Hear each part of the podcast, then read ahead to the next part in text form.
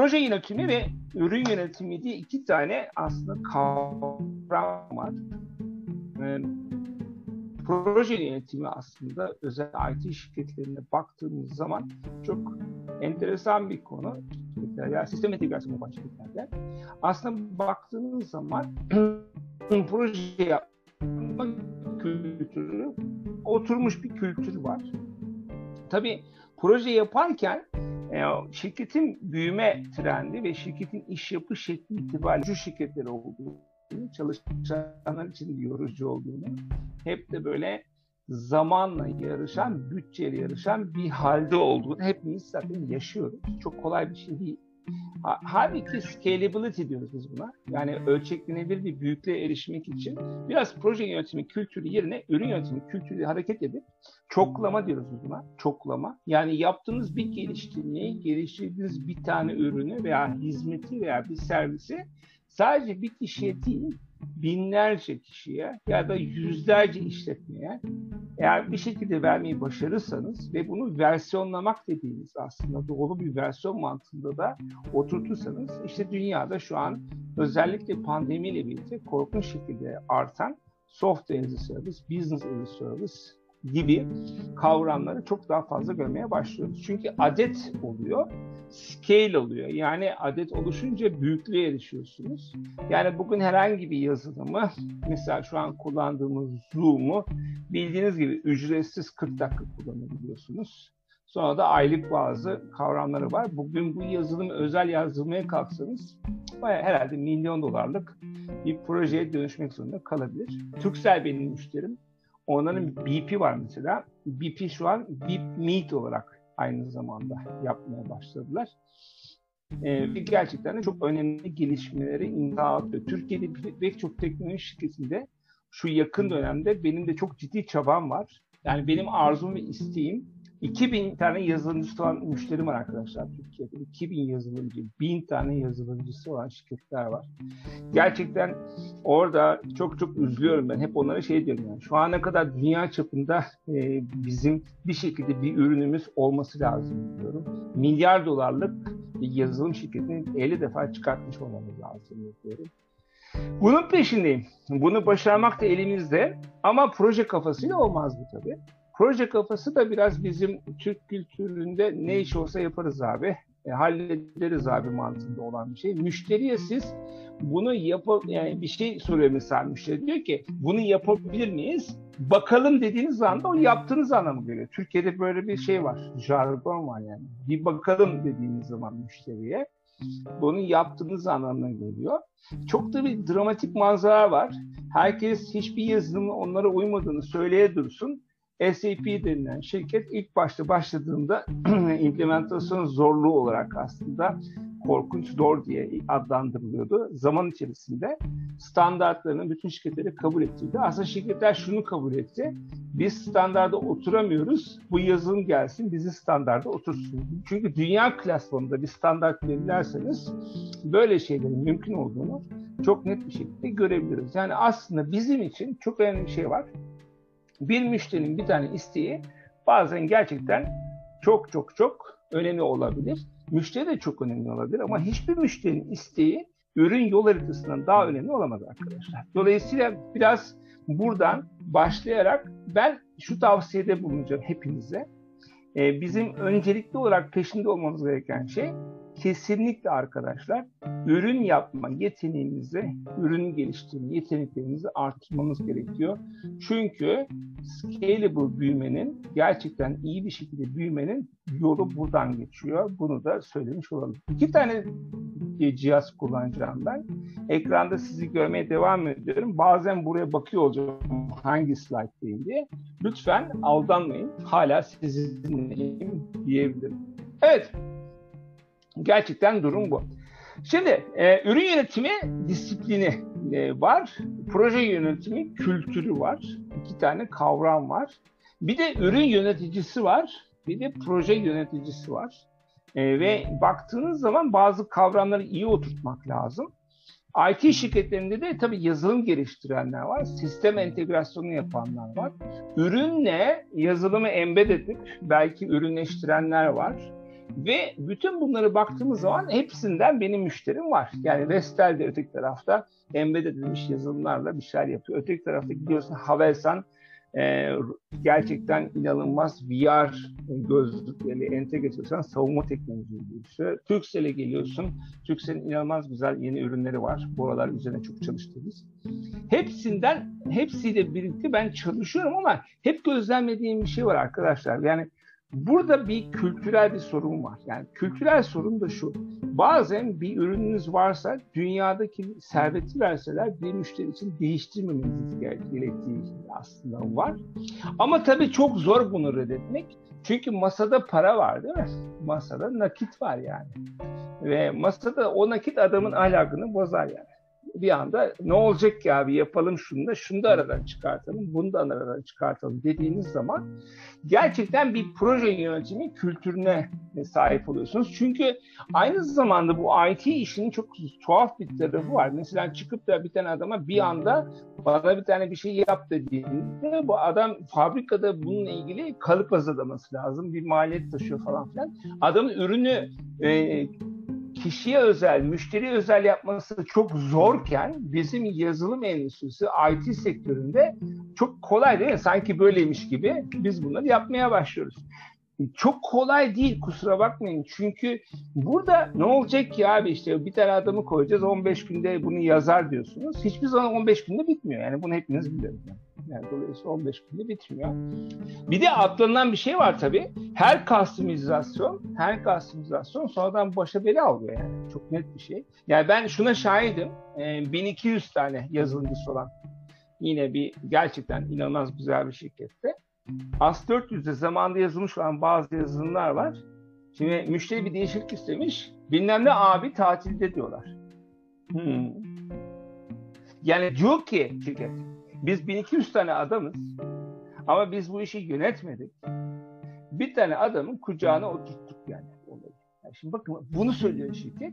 İşte bu kurumsal bir yapı değil yani. Bu kurumsal bir yapı da değil. Çünkü ne kadar dışarıdan kocaman da gözükse arkadaşlar hiç kimse kusura bakmasın. Bir tane adama bağımlıysa orada üründen bahsedemeyiz değil mi arkadaşlar? Gerçekten. Çünkü bir de o biliyor oraya ne yaptığını.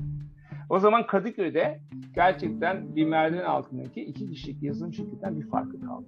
Şimdi rekabet dediğiniz şey de o zaman yanlış anlaşılıyor. Hiç kimse de kızmasın. Çünkü ben böyle şeyleri çatır çutur da söylemekten hoşlanan bir adamım.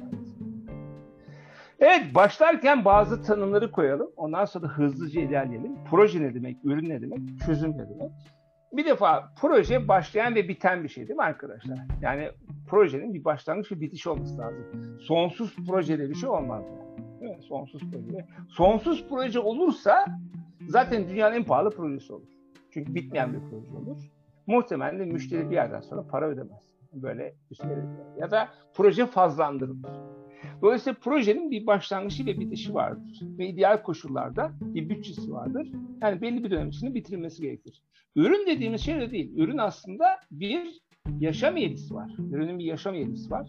Ee, ve ürün dediğimiz şey e, doğar, büyür, gelişir. Bir zaman sonra biraz zayıflar, sonra tekrar büyür. Yani bir yaşam eğrisi var. Ne kadar bir ürünün yaşam eğrisi uzunsa o kadar karlı üründür. Neden öyledir?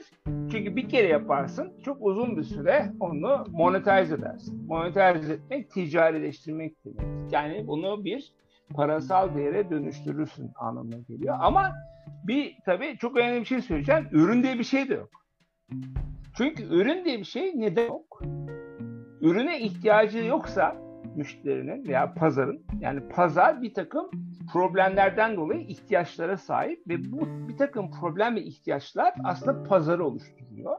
Yani pazar yoksa, o pazarın içerisinde de bazı müşteriler söz konusu değilse hiç kimsenin de o ürüne ihtiyacı yok. Yani biz bir ürünün varlığına, biz bir ürünün gerçekten bizim herhangi bir ihtiyacımızı karşıladığına ihtiyaç anında şey, farkına varıyoruz. O zaman bizim için ürün ne demek? Bizim ihtiyacımızı karşılayan, paketlenmiş en iyi çözüm demek. Yani ürün felsefenizi baştan aşağı revize etmeniz gerekiyor. Çünkü ürün dediğimiz şey gerçekten sizin kendi başınıza yazabileceğiniz bir şey değil arkadaşlar. Pazarın nabzıyla çok alakalı. Ve bunu çok iyi anlamanız lazım. Sonra pazar, müşteri dedik. Teknik olarak mükemmel ürün diye bir kavram var. Ya hocam bu işte diğerinden çok daha iyi falan filan. Çünkü onun teknik özellikleri buna göre çok zayıf falan filan diye böyle e, gerçekten teknik olarak üstün olabilir. Ama müşterinin umurunda değil. Kusura bakmayın. Yani. Müşterinin umurunda olan bir şey değil. Ve ben bunu biraz garipsiyorum. Bunu da hep anlatıyorum. Yani burada yazılımcı arkadaşlar da olabilir içinizde gerçekten. Ya da yazılımcı arkadaşı olanlar da olabilir. Şimdi bakın. Ee, biraz önce Google'da search yaptı developer arkadaşımız. Ben de eski bir developer'ım. O yüzden de çok net biliyorum. Google'da bir tane buton var. Ve dünyanın en iyi arayüzü. Değil mi? Dünyanın en iyi kullanıcı arayüzü Google. Ee, Apple'ın da bir tane düğmesi var. Şimdi bakın. Bu kafa bu kafa Google'da arama yapıyor. beş dakika sonra kod yazmaya başlıyor. Ekranda yirmi beş tane düğme yapmışlar. Buton yapmış. Çeşitli komutlar barındırıyor. yirmi altıncıyı nereye koysam diye kafasını yoruyor. Şimdi burada eksik bir şey var. Eksik bir şey var. Yani gerçekten e, bizim yaşadıklarımızla diğerlerini örtüştürdüğümüz zaman ürün kavramını biraz ortaya çıkartmakla ilgili bir şeyimiz var. Ha, ürge ne demek? Proje yönetimiyle alakası ne? Bunda tanımını yapalım. Aslında her ürge projesi bir projedir değil mi arkadaşlar? Yani proje yönetimi disiplinde yapılır. Ürünün geliştirilmesi safhası veya ürünün Ar-Ge safhası değil mi? Ürge ile Ar-Ge'nin farkı da ürünün, ürünün, ürün, ürün geliştirmenin faz, fazı biraz daha kısa vadeli. Yani daha kısa zamanda yaparsınız. Ürge dediğiniz şeyi hemen çat çat çat yaparsınız. Müşteri bir şey bekler.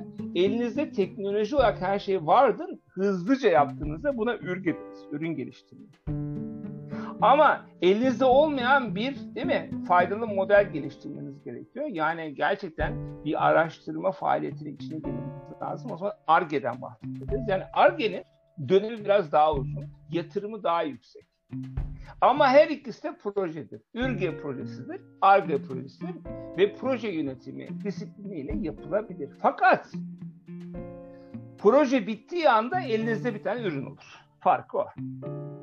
Ürge yaptığınız zaman elinizde bir tane ürün olur. Ar-Ge yaptığınız zaman Ar-Ge'nin çıktısı olan bir ürün veya bir ürüne bir üründe kullanılacak olan bir ara ürün doğurur. Dolayısıyla proje aslında her yerde var ama projelerin tabiatları gereği biraz farklı. Evet, baktığınız zaman bizim için bütün bunlar çok önemli ama tabii çok şey de biliyoruz. Yani ben bu sektörden birisi olarak yeterince uzun bir zaman bu sektörün diğer sektörlere ve insanlara ukalalık yaptığını düşünen bir adamım var. Yani ortalıkta bilgisayar teknolojileri ve teknoloji hakim birer ombudsman gibi dolaştık. Yani bunu yirmi otuz yıldır ben de dahil çevremdeki herkes yapıyor. Yani bilir kişi ve akıllı adam, akil adam. Çok şey bildiğimiz için de çok yanılıyoruz arkadaşlar. Çok üzgünüm yani. I T şirketinin özellikle çalışanlar için bunu söyleyebilirim. E, halbuki burnumuzun dibinde de anormal dönüşümler ve değişimler oluyor. Yani e, proje işiyle uğraşan bir adam akşam gidip evine Netflix seyrediyorsa kusura bakmasın kendisine şu soruyu soracak. Niye ben Netflix kafasıyla yapmıyorum bu işi demesi lazım. Ben bunu bekliyorum kusura bakmayın. O zaman da şöyle bir şey var. Yani sonsuz bir proje yapmak mı? Dünya çapında bir ürün yapmak mı? Biz dünya çapında ürün yapmak istiyorsak kafayı değiştirmemiz lazım. Kafayı değiştirmek için de arkadaşlar geçmişte öğrendiklerini unutmanız lazım. Yani ben biraz sonra bir şey anlatacağım. İçinizden bir sürü insan anlayacak ya ne, ne anlatıyor bu hoca falan. Ne saçma bir şey. Değil, saçma falan değil. Yani işinize gelmiyorsa sorun bende değil. Sadece ben bilgi aktarmaya çalışıyorum. Eğer ki size dokunan bir tarafı var, varsa kendinize bakacaksınız. Diyeceksiniz ki benim burada kabul etmediğim ne var? Ve şunu, şu sorunun cevabını bulmanız lazım. Ben acaba neyi dönüştürebilirim kendimde ve ben bu dönüştürmeyi yaparsam nasıl bir fayda sağlarım diye bir durumla karşı karşıya olmanız gerekiyor. Dolayısıyla değişimin önünde durmayın. Dönüşümün önünde durmayın. Şu anda çok enteresan bir vaziyet var. Son bir yıldır pandemiden dolayı benim bütün I T bazında iş yaptığım şirketlerde şu an duman tutuyor arkadaşlar, değil mi? Acayip bir tempo var yani. Millet çıldırmış vaziyette. Çünkü bir anda dünya dijitalleşme manyağı oldu değil mi? Teknolojiye yatırım yapmayan bütün ağır abiler şimdi deli gibi yatırım yapmaya çalışıyor. Geçmiş olsun yani. Çünkü sindirilmeden yapılıyor ve bunlar patlayacak daha sonra. Yani ağır bedeller ödeyecek bütün bu şirketler. Kısa vadede iyi bir şey yapmış gibi gözüküyor. Ama dediğim gibi proje yapıyor çoğu şirket. Proje yapılmaması gerekiyor. Daha çok ürün yapılması gerekiyor. Ve bu ürünleri yaptığınız zaman bu, bu şu anda burada üç yüz kişi var arkadaşlar. Şu üç yüz kişide Allah aşkına bir on tane adam çıkması lazım. Dünya çapında ürün yapacak adam istiyorum. Dünya çapında.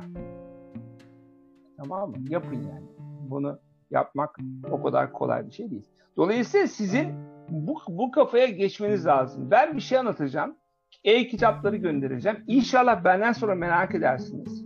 Ve şunu çok net söyleyeyim size. Sizin da, sizin geliştirdiğiniz bir projede sırf bir müşteri iste, istiyor diye onun fonksiyon setine bir şey ilave ederken kulaklarınızı çınlatayım arkadaşlar.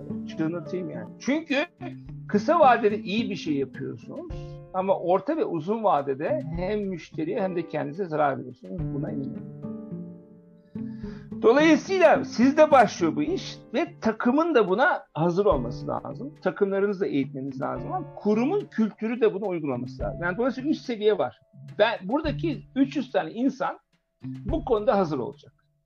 Bu konuda takımlarına bu bilgiyi transfer edecek. Yani bu bilginin transferini sağlayacak. Takımlar dönüşecek ve kurumun kültürü de buna adapte olup bir anda bizim dünya çapında rekabet eden bir takım ürünleri geliştirdiğimiz bir sürü I T şirketimizin olması hayalindeyim ben arkadaşlar. Ama kolay değil. Çok para kazandık, çok şey öğrendik, çok emek sarf ettik. Ama üzgünüm, üzgünüm arkadaşlar. Bir şeyleri bırakma ve alışkanlıklardan kurtulma zamanı geldi. Benim söylediklerimde bunları görebilirsiniz. Evet, benle ilgili çok kısa bir bilgi. altmış sekiz doğumluyum. Elden, elden büyük bilmişim. Öğrenci sayım iki yüz bine ulaşıyor şu anda. Daha rakamı ölçmedik.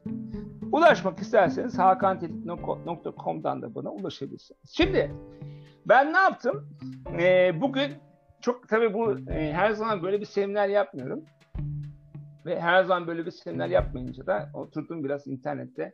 Millet neler söylemişti? Biraz bakayım dedim. Biraz video izledim. Biraz article karıştırdım. Acaba hani son dönemde benim söylemlerimden farklı bir şey var mı diye. De, çok değişmiyor. Çok değişmiyor. Ama bazı böyle karşılaştırma videoları var gerçekten. Ee, burada proje yöneticiliğiyle, proje yöneticisiyle ürün yöneticisi arasındaki farkı da anlatan güzel bir e, video vardı. Bunun dışında bir sekiz on tane makale, iki tane daha video vardı. Bir tane buradan ekran görüntüsünü buraya koydum. Bakın diyor ki hepsi diyor, bu iki tane roldeki insan da C E O-like diyor. C E O-like. Ne demek bu? Yani çok yetenekli insanlar bunlar. Neredeyse genel müdür ve bir şirketin C E O'su kafasında olan tipler diyor. Onun için ister proje yöneticisi olun, ister ürün yöneticisi olun, çok yetenekli, bütünü gören, gerçekten disiplin sahibi, çok akıllı, öngörülü insanların olduğu bir alanda konuşuyorum ben şu anda. Ve baktığınız zaman da böyle çok güzel videolar var. Tabii ki bunlara ben de değineceğim. Ama bundan geri kalmayın. Sadece şunu söyleyeceğim ben. Ürün yöneticiliği ve proje yöneticiliği bir meslek. Ürün yönetimi ile iş yapmak, proje yönetimi ile iş yapmak da bir şirketin kültürüdür arkadaşlar. Ve bunları karşılaştırdığınız zaman gerçekten işler çok kolay değil. Bakın proje yöneticisi ne yapar? Bütçeye, işte kaynakların yönetilmesi, değil mi? Ekipler arası organizasyon, şey, koordinasyon sağlıyor. Problem, sürekli problem çözüyor. Yani hep yangın var zaten. Proje yöneticisi en büyük özellik diyor. Ürün yöneticisi öyle değil. Ürün yöneticisi daha çok stratejiye odaklanır. Fikirlere odaklanır. Sürümdür bunun kavramı. Versiyon çıkartmaktır. Fonksiyonlara ve özelliklere bakar. Go to market deriz biz ona. Pazara gidiş şekli konusunda fikri vardır. Yani hem ürünün teknik tarafını bilir, hem de ürünün kullanıcısını tanır arkadaşlar. Dolayısıyla iki farklı e, disiplinde, iki farklı gerçekten çok durumda var. Evet, bakalım e, ne demek istiyorum ben. Peki projelere gelecek olursak. Şimdi bakın, projede bir proje dediğiniz zaman bir müşteri bir gün bir şey istiyor. Ve ben bu müşterinin isteklerini, e, ihtiyaçlarını dinliyorum. En sonunda bakın işte burada çok güzel anlatıyor. Hiçbir proje zamanda bitmiyor. Hiçbir müşteri yüzde yüz mutlu olmuyor. Hiçbir projede istenen bütçede bitmiyor arkadaşlar. Doğru mu? Doğru. Dünyada yüzde altmış beş ile yetmiş beş arasında çeşitli araştırmalar var. Zamanında bitmediği veya yani bu kriterlere göre bitmiyor projeler. Sıkıntı nerede? Sıkıntı şurada. Bir müşteriyi dinliyorsunuz. O müşteri terzi dikim olarak kendi üstüne bir şey istiyor. Siz de iyi niyetle bunu yapmaya çalışıyorsunuz. Tabii ki bunu yapmak için çok parası olmayabilir. Ama şu var.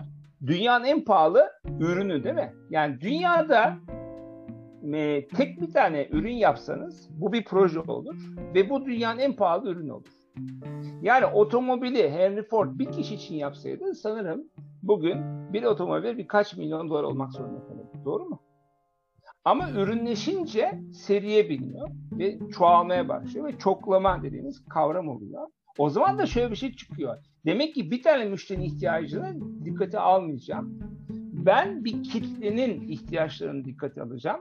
Bu kitlenin ihtiyaçlarını dikkate aldıktan sonra arkadaşlar ben bu ihtiyaçlar çerçevesinde çoğunluğun ve hedef kitlenin ihtiyaçlarını karşılayan basit ve etkin bir çözüm üreteceğim ve bu çözümü versiyonlayacağım, sürümleyeceğim demektir. Ama projelerde bu böyle olmuyor. Çünkü projeler gerçekten e, risk, risk barındıran, karmaşık ve gerçekten e, beklentiyle, beklentiyle arkadaşlar gerçekleştirme arasında çok büyük bir uçurumu olan şeyler. Çünkü müşteri anlatıyor, karşı taraf yaparım diyor. Şimdi ne müşteri anlattığı tam anlaşılıyor, ne de yaparım denilen şey ne olduğu tam olarak anlaşılıyor. Gün sonunda iki tane parti, yani bir tanesi proje sponsoru, bir tanesi proje yöneticisi. Buna karşı karşıya geliyor ve bir projenin cenazesini kaldırmak gerekiyor. Her zaman bu işler böyle oluyor. Ve sonra sevabıyla, günahıyla iki taraf şanslıysa bu işi herhangi bir mahkemeye şuna buna gitmeden temizlemenin ortak bir yolu buluyor. Ama gün sonunda herkesin içinde bununla ilgili bir gaz kaldığını söyleyebiliriz. Projeler arkadaşlar her zaman son dakika, her zaman son dakika ve sorarsanız her proje o şirket için en önemli proje. Yani böyle bir durumu var. Bu da işi acayip zorlaştırıyor. Çünkü önceliklendirmeyi de yapamıyorsunuz. Çünkü her tarafta yangın çıkıyor. Baktığınız zaman Baktığınız zaman tipik bir e, kavram projede. Bakın benzerliğini anlatmak için özellikle e, bu şekilleri koydum ben bugünkü seminere. Bakın burada da bir akış var değil mi? Burada da bir akış var. Burada da bir akış var. Bakın soldan sağa doğru akıyor. Ve burada e, araçlar kullanarak ben bir takım bir takım fikirleri proje e, kavramında ele almaya başlıyorum. Ve tabii ki proje kapsamını belirliyorum. Paydaşlar çok önemli.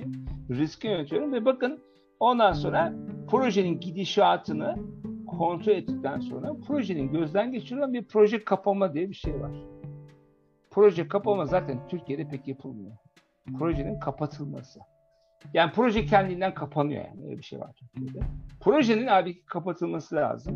Proje kapanmada gerçekten e, şunu sormak lazım. Neyi yanlış yaptık? Neyi doğru yaptık? Sonraki projelerde neleri farklı yaparsak biz bu işten bir şey... Çünkü şöyle bir şey var. Bütün bu süreçte birileri para ödedi. Eğer bir müşteri ise, iyi niyetli bir müşteri ise ve çok ona terzi dikim bir şey yaptıysanız müşteri parayı ödedi. Eğer müşteri çok para ödemediyse parayı siz ödediniz. Yani bu para bu yolda harcandı. Ve bu yolda harcanan para aslında şirketin entelektüel sermayesi değil mi arkadaşlar? Şirketin sermayesi. E ne oldu? Sermaye çöp attı. Sermaye çöp attı. Daha kötüsüne ben bu parayı bu projeye değil de başka bir şey yatırsaydım alternatif olarak aslında fırsat maliyetini kaçırmaktan kurtulurdum. Bakın burada da aşamaları var. Gerçekten bakın burada da projelerde bazen sürümlerden bahsediyoruz. Yani projenin fazları aslında bunlar. Sonra da buradan ilerliyoruz. Projelerle ürün geliştirme arasında inanılmaz bir benzerlik olduğunu birazdan Ben anlatmaya devam ettikçe göreceksiniz. Projelerde evet gördüğünüz gibi böyle teknikler var. Her düğüm diyoruz biz bunlara, projede düğümler. Bunların gerçekten proje yönetimi eğitim alanlar varsa içinizde bunlara aşinadır. Burada karakteristiği var. Bu işin öncesi ve sonrası, en erken başlangıç, en erken işte bu buna bağlanıyor, bu buna bağlanıyor. Burada da bunun kaynak gereksinimi var. Bu kaynak gereksinimine göre bu düğümler oluşturuyor ve sonra bu projenin buradan buraya critical path dediğimiz kritik yolu hesaplanıyor ve bu projenin kritik yolu, bakın şurası, e, bu projenin en kısa ne kadar zamanda yapılabileceğini e, hesaplıyor. Böyle yöntemler var. E, proje yönetimi gerçekten bizim için çok böyle aslında e, net tarifleri ve teknikleri olan bir konu ve e, proje yönetimine sahip olan bir kafa ürün yönetimine geçmesi için çok ufak düzenlemelere ihtiyacı var sadece. Yani yeni bir buluş yapması gerekmiyor. Sadece kültürel bazda bazı şeylere farklı bakabilme kabiliyeti bizim için son derece kafi. Tabii projelerde şöyle bir şey oldu. Hiçbir proje zamanında bitmeyince zaman içerisinde arkadaşlar her yerde projeyi hızlandırmakla ilgili agility, Scrum gibi yeni teknikler türede tütüremede devam edecek. Bu liste böyle uzayacak arkadaşlar. Yani proje yönetiminde yeni teknikler çıktı. Bunların hepsinin ortak bir karakteristiği var. Müşteriye yakındır. İterasyonla hızlı geliştir. Aslında hepsinin temel felsefesi bu. Çünkü geçmişte yapılan tane kapılar arkasına kapanıp müşteriyle konuşmadan yapılan bir takım projeler herkesin başına ağrıttı. Dolayısıyla aslında benim söylediğim şey şu. Zaten çoktan pazar şuna uyandı. Müşterinin ihtiyacını doğru dürüst anlamadan proje yapmak. Bence proje yapma kültüründe, proje yönetiminde bu yeni teknikler bana şunu söylüyor. Müşteriye yakın dur. Zaten yakın durmayı öğrendi pek çok şirket zaman içerisinde. Çünkü ben görüyorum yazılım mimarı ayrı çalışıyor. İşte analist ayrı çalışıyor. Değil mi? Front-end developer, yani uçtaki yazılımı yapan e, developer ayrı çalışıyor. Back-end developer da arka taraftaki aslında bir şekilde yükü taşıyan e, yazılımları, oradaki katmanları yazan. Bakın böyle roller yoktu eskiden. Biz, yani benim seksen altıda ben üniversiteye girdim, İTÜ Bilgisayar Mühendisliği'nde. Yani bilgisayar mühendisliği o zaman biz aslında çatır çutur hepsini yapan çok fonksiyonlu İsviçreçe kısım bile alınıyor. Yani şimdi roller ayrıştı çünkü ihtiyaçlar bu yönde. Onun için iyi bir haberim var.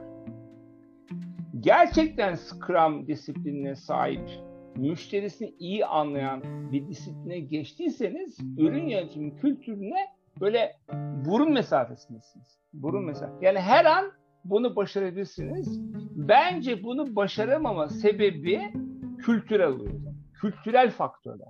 Ya patronun kafası, işte o kafası, masadaki parayı almak ister. İçimizde şu anda burada I T şirketlerinde patron veya üst düzey yönetici yapanlar varsa bunun heyecanını, o masada duran paranın görüntüsünü herkes biliyor arkadaşlar. İtirazımız da yok. Ama bedeli çok ağır oluyor. Yani on lira kazanacağını belki cebinden yirmi lira harcayabilirsin. Dolayısıyla baktığınız zaman burası bizim için çok önemli. Sonra tabii bakın e, Scrum disiplininde çok enteresan bir şey oldu. Scrum, e, bakın proje yönetiminin geldiği hale bakın, değil mi? Bakın ihtiyaçların e, ortaya konması, konfigürasyon, versiyon, test, değişim. Çok enteresan bir şey oluyor. Yani Scrum Ee, özellikle geçmeye başlayanlar. Aslında bunlar bizim ürün yönetiminde aradığımız yetkinlikler. Onu da söyleyeyim. Dolayısıyla aslında burada biraz yol almış olanların geçme ihtimali çok daha yüksek olduğunu söyleyebilirim. Çünkü burada gerçekten çok yeni bazı kavramları e, çok net bir şekilde tarif etmeye başladık. Yani proje yönetimi aslında bu evrimi geçirdi. Sonra şöyle bir soru var tabii. Yatırımın geri dönüşü diye bir kavram var şeyde, proje yönetiminde. Proje yönetiminde bunu, bunu bu kavramın da sebebi şu. Ben ne kadar zamanda yatırımı geri alıyorum sorusunun cevabını arıyoruz. Projelerde böyle bir durum var. Fakat projelerle ilgili kötü haber şu, hiçbir proje arkadaşlar zamanda bitmiyor. Oysa ki projenin maliyetine göre müşteriye şey veriliyor, fiyat veriliyor ve şöyle bir hesap var. Tamam abi bunun maliyeti yüz lira. Tamam ya üç yüz lira fiyat verelim, şahane olur. Zaten müşteri üç yüz liraya kabul ediyor. iki yüz liraya yüzde yüz para kazandığınızı sallıyorsunuz. Bu kazanılan parayı masada gerçekten bir arada gören varsa elini sıkarım yani. Çünkü bu para hiç oraya gelmiyor. Gerçekten yok oluyor. Ve proje kafasıyla, proje kafasıyla büyüyen şirketlerin şöyle bir kaderi var. Ben bunlara balon şeklinde şişiyorlar diyorum. Balon şeklinde şişmek ne demek? Kötü bir tabir gibi geliyor. Biraz açıklayayım.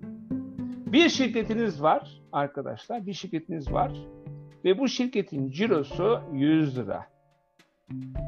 Ve bu şirketin overhead'i, yani bu şirketi işletmek için yediğiniz maliyet yüzde on. Sonra siz gayet e, şirketleri şirketi büyütmeye devam ediyorsunuz. Acayip büyütüyorsunuz şirketi. iki yüz kişi oluyor şirket. Tamam mı? Hala maliyetiniz yüzde on. Yani yüz lira kazanırken on lira harcıyordunuz. iki yüz lira kazanırken yirmi lira harcıyordunuz. Bence büyümeyin daha iyi. Büyümeyin daha iyi. Aptallık yani. Balon şeklinde. Sadece riskinizi büyütüyorsunuz. İşte bu proje yönetimi yapan şirketlerin kaderi. Proje yönetimi yapan şirketlerin kaderi bu. Onun için proje yöneticileri rahat bir hayatları olmaz. Hiçbir zaman istedikleri kadar para kazanamaz. Çünkü kârı ispatlamak çok zor. Ne patron bilir kârı, ne de diğeri bilir. Peki ne yapacağız? Çok basit. Ürün yönetimine geçeceğiz. Ürün yönetimine geçerken bazı yetkinliklerden bahsediyoruz. Bakın e, ürün yönetimiyle e, proje yöneticisinin benzerliklerinin olduğu, hatırlıyorsunuz bir tane hanımefendinin e, görselini paylaşmıştım. Bayağı yakın duruyor ikisi. İki tane çok büyük farkı var. İki tane çok büyük farkı var. Bakın ikisi de büyük resme bakar. İkisi de müşteriyi tanır. İkisi de yenilikçi projelerle uğraşır. Fakat üründe roadmap diye bir şey var. Roadmap. Ürünün yol haritası. Ve ürünün fizibilitesinden ziyade ürünün N P V'si var. Net Present Value. Bunu göstereceğim birazdan. Yani aslında bir M T A. Yani benim yaptığım şey bir ürünse benim bu olaya yaklaşımım bir anda değişmeye başlıyor. Ama bakın yine de beşte üç elimde var. Ürün yönetimi kültürünü öğrenirsem da gerçekten bir şeyleri değiştirmek için oldukça iyi bir noktada olabilirim. Ve ben ürün yönetimine geçiş yapabilirim. Yani eğer salt proje yönetimi yapıyorsanız ve çok konvansiyonel yöntemler yapıyorsanız önce Scrum öğrenmeniz daha mantıklı olabilir. Eğer ki Scrum'ı da atlamak istiyorsanız bu bunun lokması biraz daha ağır olur. O zaman bu işi daha önce yapmış olan tecrübeli birilerini getirmenize fayda var. Yani hiç e, tamamen proje kültürünü yaşamış olan bir şirkette bir anda ürün yönetimi kültürüne geçmek iç kaynaklarla çok mümkün olduğunu düşünmüyorum. Scrum tecrübesi olan veya ürün yönetimi tecrübesi olan gerçekten düzgün bir transfere ihtiyacı olabilir şirketin ve o emsal teşkil eder diğerlerine. Yani ürün yönetimine, kültürüne geçiş yaparken, proje yönetiminden geçiş yaparken bir ara istasyonuna uğramak zorunda kalabilirsiniz. E, kalabilirsiniz. Eğer bu ara istasyonuna uğramak istemiyorsanız, bu ara istasyonuna uğramak istemiyorsanız benim tavsiyem bu kaynağı dışarıdan ne yapın? İthal edin. İthal etmeyeceğiz. Evet, devam edecek olursak arkadaşlar. E, ürün yönetimi de bakın aynı aynı pipeline var burada değil mi? Demin de vardı aynısı. Bakın hiçbir şey değişmedi. E, fikirden fikirden ürüne gittim. Fikirler başladı. Test ettim. Olgunlaştırdım. Ürünleştirme işlerini yaptım ve burada Aslında burada burası ür geçti. Ürge. Ürün gelişti. Tamam mı? Buradan fikir giriyor. Buradan fikir giriyor. Buradan potansiyel ürün çıkıyor. Potansiyel ürün diyorum ben buna. Çünkü e, üretim bandından çıkmaya hazır. Dolayısıyla potansiyel ürün çıkıyor burada. İşte buna ürge deniyor. E demek ki her ürge projesi bir projedir, değil mi? Yani aslında ürgelerin tamamı projedir. Dolayısıyla aslında kavram olarak doğru bir şey tartışmamız lazım. Demek ki fikirden potansiyel ürüne giden harita her zaman proje yönetimi gerektiriyor. Ee, burada tek bir itirazım var. Süreye itirazım var. Süreye çıkıyorlar. Ve proje yönetimi ile ürün yönetimi arasında süre farkı var. Çünkü proje yönetiminde bir tane müşteriye servis yapıyorsunuz belki. Belki üç tane müşteri yapıyorsunuz. Müşteriyle anlaştığınız süre geçerlidir. Ama ürün yönetimi yapıyorsanız ve yaparken ürge projesi, projesi yapıyorsanız, ürge projesi yapıyorsanız arkadaşlar, ürünün zamanında, değil mi? Demek ki pazar gerçeği var orada. Time to market diyoruz buna. Yani ürünü erken de yapmak istemiyoruz, geç de yapmak istemiyoruz. Çünkü bazı ürünler zamanında yapıldı, değil mi? Bakın çok enteresan bir hikaye vardı. Bugün bir holdingin liderlik takımına eğitim verirken böyle fikirler uçuştu. Onların yaptığı bir proje var. Bu projeyi altı sene önce başlatıp büyük bir zararla kapattıkları. Bugün o proje olsa gerçekten Türkiye'nin en değerli şirketi. Yani beş yıl erken yapıldı. Yani pandemiyle birlikte patlayan bir iş oldu. Çünkü dijital taraf patladı. Yani dolayısıyla bazı şeyler time to market. Tekrarlıyorum. Bakın çok önemli bir şey söylüyorum. Ürün geliştirme de bir projedir. Ama ürün geliş konvansiyonel yaptığım projelerin bir farkı vardır. Benim yaptığım projeler genellikle az sayıda müşteriye dayalı olduğu için zaman baskısı nispeten az olabilir. Oysa, oysa arkadaşlar, oysa ürün geliştirirken benim bir tane müşteri değildir amacım. Bir pazar vardır. O pazarda yüzlerce, binlerce insana ulaşma hedefinde olduğuma time to market olmak gerekir. Time to market olmak da pazarı doğru zamanda doğru ürünle servis etmeyi gerektiriyor. Dolayısıyla ürün bizim için çok önemli ve üründe de arkadaşlar fazlar var. E, iki tane önemli şey var üründe. Bir ürün artık müşterinin ihtiyacını karşılamıyorsa e, demek ki pazarın ihtiyacı değişmiş demektir. Ürünün yeni bir sürüme ihtiyacı vardır. Köklü bir sürüme. Yani versiyon üç nokta sıfırdan versiyon dört nokta sıfıra geçmek. Buradaki terminolojide. Ama bir ürün var, müşteri aslında memnun ama böyle kullanırken karın ağrısı var, biraz memnuniyeti zayıf falan filan, iyileştirme istiyor.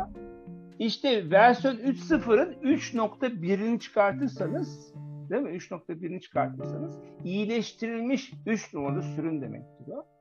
Bu da şu demektir, aslında ihtiyaç müşteride devam ediyor. Ben bu ihtiyacı daha iyi şekilde karşılamak için sürümde iyileştirme yaptım. Ve bu bizim için çok önemli. Burada da bunu belirtmiş olalım. Peki ürünün nerede olduğunu nasıl bileceğim? Şimdi ürünün yaşam döngüsü var. Bir de pazar yaşam döngüsü var. Pazarın yaşam döngüsü var. Pazar yaşam döngüsü. Pazar yaşam döngüsü. Şimdi mesela bir örnek yapalım. Ben bir ürün geliştirmek istiyorum. Dezenfektan yapmak istiyorum. Tamam. Pandemi başlamadan önce pazar neredeydi? Neredeydi? Şuralardaydı, değil mi? Dezenfektan vardı ama belli branşlar hariç E, profesyonel anlamda kullanılmıyordu. Yani son kullanıcıların kullanmadı. Ne oldu bir anda? Boom diye patladı pazar. Ve bu pazar patlamaya devam ediyor. Ama bir zaman sonra ne olacak? Pazarda artık talep daralmaya başlayacak. Bakın ben burada ürünümü ne yapmam lazım? Pazara yaymam lazım. Ürünümü çeşitlendirmem lazım. Sonra da pazarı geliştirmem lazım. Bakın bombastik bir haber veriyorum size. Ürününüzde bunları yapmak için bunun her biri birer projedir. Bakın proje olarak bunları yapabilirsiniz. Ama ürün proje değildir kendisi. Ürünün kendisi proje değildir. Ürünün bir yol haritası vardır. Ve ürünün yol haritası bizim için çok önemli. Çünkü biz buna acayip önem veriyoruz. Ve bu bizim için çok kıymetli olduğunu söylemiş oluyoruz. Peki nasıl çalışıyor normalde ürünün yol haritası? Normalde şu ürününüz varsa, bir ürününüz varsa o ürün nasıl çalışıyor? Da çok basit bir kavram var. Ürünü yapmaya başlıyorsunuz. Ürün büyüyor ve bir zaman sonra düşüyor. Burası maliyet dediğimiz yer, eksi bölgesi. Sonra da fazlarımız var arkadaşlar. Fazlar çok önemli. Bir, iki, üç, dört, beş. Evet. Bakın üründe e, şu bölge, ürünün e, burnunu kaldırdığı bölge. Mesela ben projede mükemmel ürün yapmak istiyorum. Ürün, ürün, ürün yapmaya kalktığımda M V P yapıyorum. Bu bölgeye M V P deniyor. Minimum Valuable veya Minimum Viable Product deniyor arkadaşlar. Yani aslında ihtiyacı karşılayan temel ürünü yapmak istiyorum. Sonra ürün üstüne koyuyorum. Fonksiyonel olarak üstüne koyabilirim. Pazar olarak üstüne koyabilirim. Ve ürünümü geliştirmeye devam ediyorum.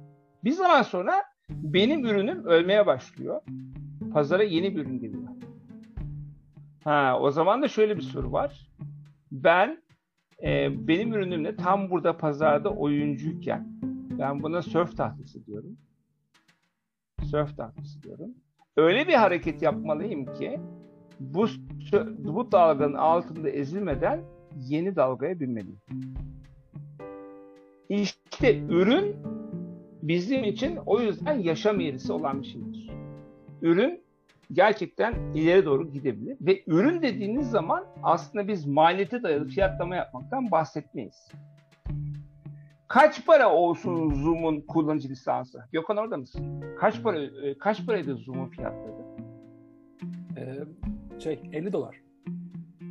elli dolar normal bir, bir kullanıcı. Normal normal kullanıcı. Bir, bir, bir, bir kullanıcı on dokuz yirmi dolar civarında. beş yüz kişiye kadar açtığımızda yirmi dolar. elli dolar oluyor. Okey. on dokuz dolar yirmi dolar. beş dolar yapalım ya. Tamam, beş dolara satalım. Yapabilir miyim? Yapalım. elli dolara satalım. Yapabilir miyim? Onu da yapabilirim. Netflix kaç para olabilir? Arkadaşlar sizce burada müşterideki bu fiyatı belirlerken gerçekten bizim benim üretim maliyetim bir önemi var mı? Yok. Buna değer bazlı fiyatlama deniyor.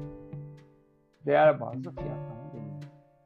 Ama kusura bakmayın on dokuz dolardan kaç abonesi var bilmiyorum. yüz milyon aşağı değildir. Vardır yani. Keşke baksaydım. yüz milyon olsa on dokuz dolarla çarptığın zaman ayda iki milyar dolar yapar. Doğru mu? Hı? Yılda yirmi beş milyar dolar yapar. Gerçi şirketin değeri de yüz milyar dolara daha yeni dayanmıştı. Demek ki yüz milyar dolara dayandıysa bundan yılda sekiz on milyar bir para kazanılır. Ayda beş yüz altı yüz milyon kazanılır. Demek ki yüz milyon abone falan yok. Yani taş çatısının otuz kırk elli milyon civarında bir abone olduğunu düşünüyorum. Şu anda bir bakkal hesabı kafamdan bir hesap yaptım. Ama bunu kontrol edelim Gökhan. Öğrenelim. Kaç abonesi var? Evet. Fiyatı belirleyen şey demek ki çok enteresan. Ben ürünü bir kere maliyet yiyorum. Sonra da ineceğim. Ama bakın böyle olmuyor. Türkiye'deki yazılım şirketlerinde ve I T şirketlerinde şöyle bir durum var. Bir müşteri bir şey istiyor. Ve ben bu müşteri bunu yaparken gerçekten o müşterinin ihtiyacı olanı yapmaya odaklanıyorum. Halbuki burada büyük bir soru sorması lazım şirketlerin ve de ürün yöneticilerinin. Bu yaptığım şey, bu şirket bunu benden istedi. Bunu bu bu şirketi yaparken nasıl olsa ben maliyet yiyeceğim. Acaba bu şirket gibi bu ihtiyaca sahip olan dünyada kaç tane şirket var? Bu konuda dünyada hangi üründen geliştirilmiş? Ve ben o zaman bunu proje gibi ele alacaksam da bir ürün geliştirme faaliyetine gireceksem de bir müşterinin ihtiyacının değil, birçok müşterinin ortak ihtiyacını nasıl adreslerim diye bir soru var arkadaşlar. Evet, Aralık itibariyle üç yüz milyonu geçmiş. Vay be, yanlış hesap yaptım. Demek ki şirketin borsa değeri yüz milyar doların üstünde. Evet, bu çerçevede ilerliyoruz. Sonra ürünün yol haritası bu. Ürünün yol haritası. Bakın, ürünün yol haritası diyor ki bana faz bir. Evet, faz bir. Burası aslında e, hallice bir proje planı değil mi arkadaşlar? Hallice bir proje planı. Şimdi burada çok önemli bir nüans anlatacağım size. Ben burada M V P yapıyorum. Ürünümü çalışır halde müşteriye teslim ediyorum. Bakın Scrum diyorsunuz ya. Müşteriyle birlikte iteratif şekilde o temel ürünü müşteri kullanırken yol haritam devam ediyor. Aslında gördüğünüz gibi Scrum metodolojisiyle ürün yönetimi felsefesinin çok acayip bir benzerliği var. Yani ben burada başlangıç bir ürünü ortaya koyduktan sonra e, yol haritama devam ediyorum. Sonra müşteri diyor ki bana doğal olarak, ya dokuz numaralı fonksiyon çok lazım bana diyor. Bunu diyor öne alabilir misin diyor. Şimdi kılıcı, klasik bir proje yönetimi şirketine diyor yaparız abi diyor. Ya da diyor ki olur mu öyle şey, mümkün değil, yapamayız falan filan, kavga gürültü. En sonunda C E O bir tane telefon geliyor bir yerden ve bunun yapılma kararı çıkıyor. Böyle oluyor. Yapılma kararı çıkıyor. Sonra ne oluyor biliyor musunuz? Bütün fonksiyonlar ilk üründe olmaya çalışıyor. Bütün fonksiyonlar ilk üründe.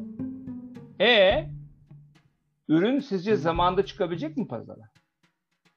Çıkamıyor.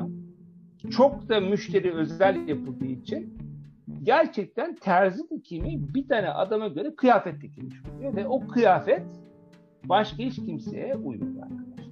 Böyle berbat bir durum var. Dünyanın en pahalı takım elbisesi. Keşke herkese uyabilecek bir takım elbise tasarlayıp hedef kitleye yönelik de doğru fiyatla yapsaydık. O zaman mükemmel ve tek bir tane takım elbisesi değil, çoğunun ihtiyacı olan takım elbisesini karşılayacak şekilde ürün.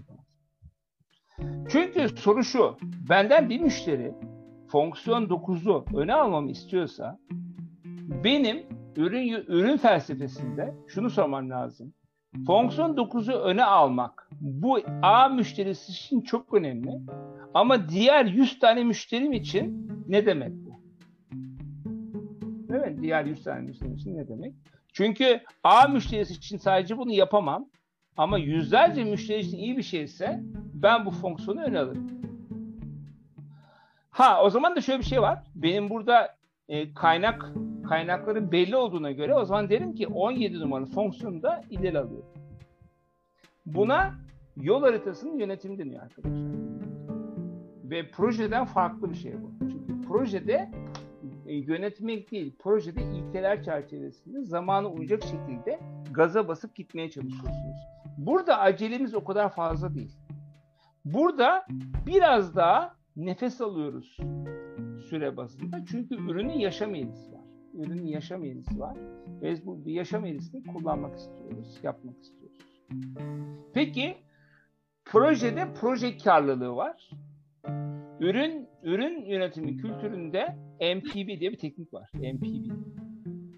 Buna Net Present Value deniyor. Net Present Value. Kötü yazdım. N P V. Excel'de bir formül bu arkadaşlar. Net Present Value demek. Yani biz bu yatırımı yaptıktan sonra bu üründen önümüzdeki dönemde elde edeceğimiz gelirlerin bugünkü değeri taşınma değeri deniyor. Buna net bugünkü değer deniyor. Sonra I R R diye bir şey var. I R R. Internal Rate of Return diye geçiyor. Bunun ikisi de Excel'de birer formül, onu da söyleyeyim. Yani olur da bir yerde ihtiyacınız olursa Excel'de formülle çözebilirsiniz bunu.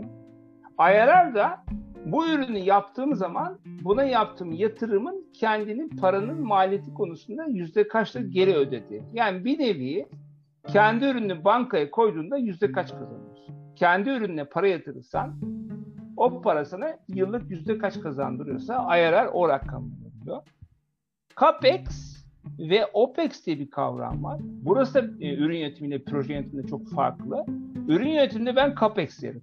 Ürün yönetimi CAPEX'tir çoğunlukla. Yatırıma kadar. Sonra OPEX olur. Proje yönetimi arkadaşlar genellikle OPEX'tir. Çünkü o proje için harcanır. CAPEX gibi görünebilir bazı yatırımlar ama genellikle OPEX yapmayı tercih ederiz. Çünkü orada kullanılan birçok emtianın daha sonra kullanılmayacağını varsaymayı tercih ederiz. Onu da söyleyeyim.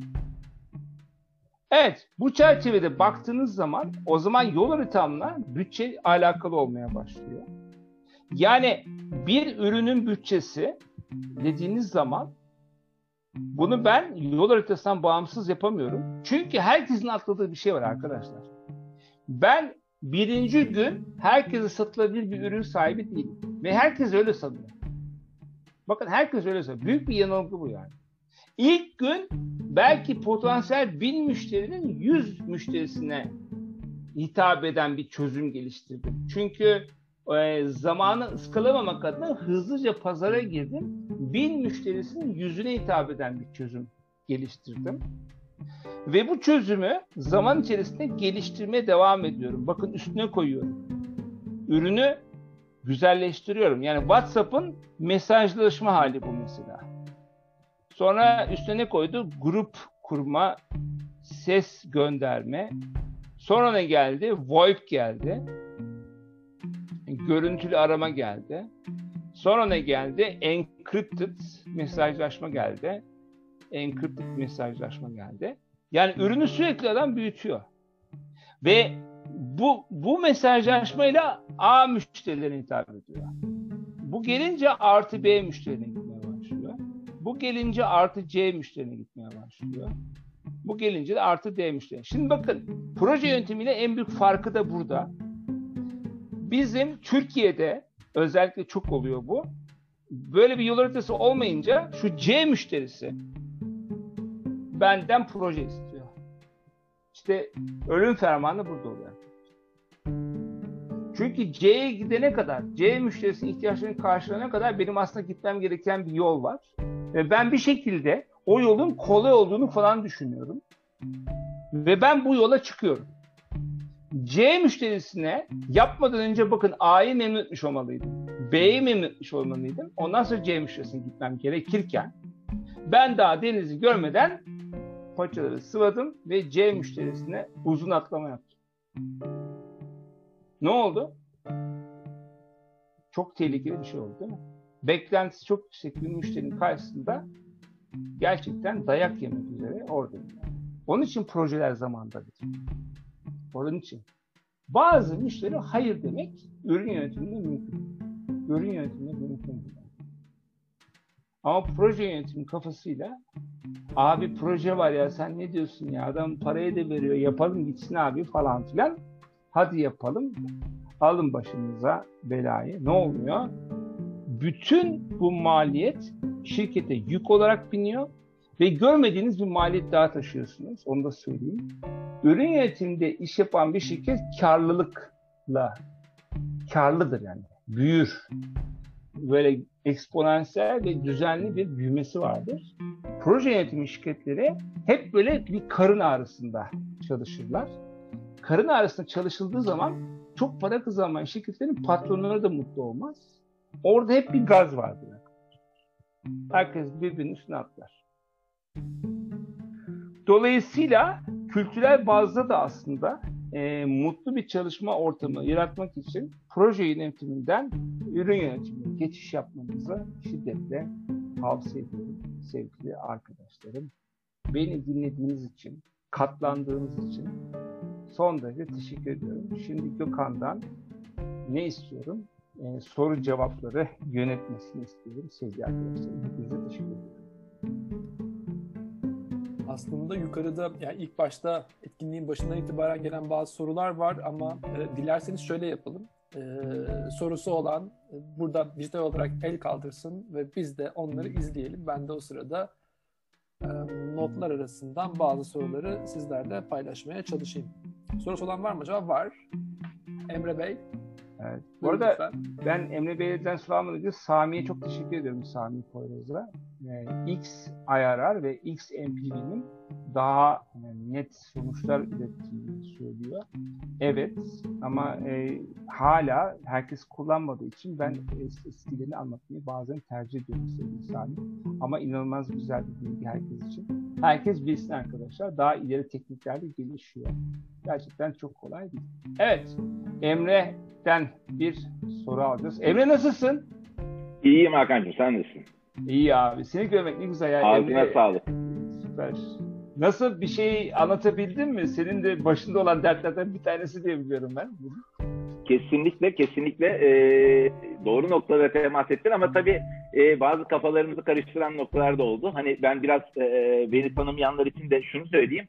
E, bir kere proje, e, aktif proje driven e, yazılım işi yapan bir şirketin patronajı, Hakan'ın söylediği gibi patronajını temsil edenlerden birisiyim ki P M O başımız da, e, e, Mübin de burada aramızda. E, Selamlar. Şey, şey şu ki... E, e, operasyonu yönetmeyen bir patronajı temsil eden yönetim kurulu üyesi olarak mutlu bir şirketim var. Para da kazanan bir şirketim var. Dolayısıyla bütün konuştuklarımız aslında şöyle gibi oldu. E, kötü yapılan bir proje yönetim, e, yönetilen projelerle ürün yönetimini karşılaştırır gibi olduk ki proje yönetimini kötü yapan şirketin ürün yönetimini iyi yapma şansı yok da. E, yani o açıdan bence bir orayı bir adreslemek istedim ama. Şahane. Buna rağmen biz ürün yönetimine dönmek istiyoruz. Yani masadaki parayı almak derdinde değil. Zaten paramızı da alıyoruz proje yönetiminde ama biz buna rağmen ürün yönetimine dönüşle ilgili inisiyatifler alıyoruz. Buradaki ana sorumuz şu. Bugün eğitimde göremediğim her bir nokta önemliydi. Anlattığın ağzına sağlık. Mesele şu ki masadaki para sıcak para falan güzel olmakla birlikte esas mesele müşteri kendi proje e, driven işlerde, proje esaslı işlerde müşteri ne istediğini tanımladığı zaman siz de projeyi doğru yönettiğinizde müşteriye istediğini verip karşılığını da alıyorsunuz ve herkes memnun oluyor. Paranızı da kazanıyorsunuz. Belli bir karlılık oranı var. Ama ürün yönetimine gittiğiniz zaman ki sanıyorum öyle sorular soran arkadaşlar da var. O isterleri, product roadmap'i belirlemek sizin sorumluluğunuz haline gelmeye başlıyor. Bunu nasıl yapacağınız meselesi bir proje yönetiminden ürün yönetimine geçecek şirketin ana sorunu Hakan abi. Evet, kesinlikle öyle. Sen benden küçüksün gerçi ama hayır, Hakan evet. Hocam diyeyim. Evet, çok yakın. Bu sorunun cevabını veremeyen şirketin dönüşmesi mümkün değil. Yani. Tabii. Şimdi Emre tabii çok tecrübeli. Ee, gerçekten de çok değerli bir yazılım şirketinin patronundan, kurucularından bir tanesi ve çok e, benim aynı zamanda İTÜ'den bir şekilde bizim çok e, ortak yollarımız var. Çok da seviyorum Emre'yi. Şimdi çok güzel bir şeyler söyledi. Tabii hemen orada bir ilave yapmakta fayda var. Şimdi ben ne demiştim? yüz liralık harcama yaparken yüzde on maliyet yiyen bir şirket iki yüz liralık harcama yaparken yirmi lira yapmaya başlıyorsa hani hiçbir şekilde e, toplamda e, rast, şey mantıklı ve sürdürülebilir bir büyüme yapmıyorsa proje yönetimi şirketinin çok olağan bir hadise. Bunlar şişmeye başlıyor Emre. Sen paçalda patron olarak daha çok para kazanıyor olabilirsin. Yani paçal olarak yıl sonunda daha karlı olabilirsin. Ama normalde proje yönetiminde takılıp kalmış olan şirketlerin büyümesi çok sağlıklı değil. Çok sağlıklı olamıyor. Evet, yüz lira kazanıyordu geçen sene. Bu sene iki yüz lira kazandı. Allah bereket versin. Ama onun karşısında çalıştırdığı, istihdam ettiği kişi başına verim diye bir şey var. Netflix'in öyle bir verisi var. Biliyor, bilmiyor musun? Hani özellikle araştırın. Dünyada kişi başına en çok e, gelir üreten şirket şu anda Netflix.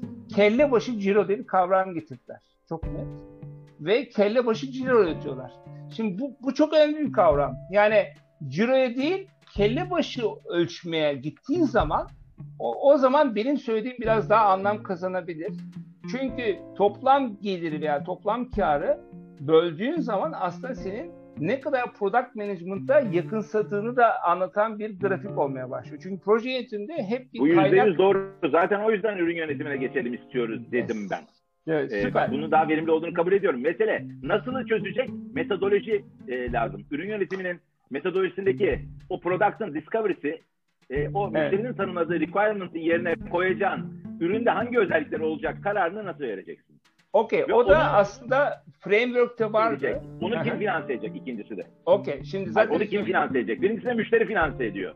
Evet. İkincisini kim ikincisinde finanse şirket finanse edecek. Çünkü masada para olmayabilir. Yani bir yatırım var. Onun için kapatın. Tamam. Yanlış kararı verdiğin zaman şirketi batıracaksın yani. Ya, yanlış bir... kararları verdiğin zaman satamayacaksın ve şirketi batıracaksın. O kadar büyük ürün yapacaksan tabii başa bela olur da e, kolay kolay batmıyor. Eğer dünya trendleriyle uygun bir ürün yaparsan startupları yüzde doksan beşi bu nedenle batıyor ya Hakan. Hayır hayır. Şimdi yüzde doksan beşi bu nedenle batıyor. Okey. Ben şöyle söyleyeyim. Ee, doğru ürün, pazar trendlerine uygun ürün yaptığınız zaman batmak biraz gerçekten çok önemli. Kim? Bakın finanse edilmesi bir sorun. Ama pamuk eller cebe diyorum ben orada. CAPEX yer şirket. CAPEX yer yani. Biraz para yatırması lazım. Sabırlı olması lazım. Bazı müşteri de hayır demesi lazım. Ama esas ikinci sorunun cevabını vereyim ben sana. Şimdi bakın orada benim framework'üm vardı. Soldan sağa bir akış vardı. Fikir, olabilirlik, ürünleştirme diye bir framework vardı. En sağ tarafta ürünleştirme diye bir kavram var. Orada soru şöyle başlıyor.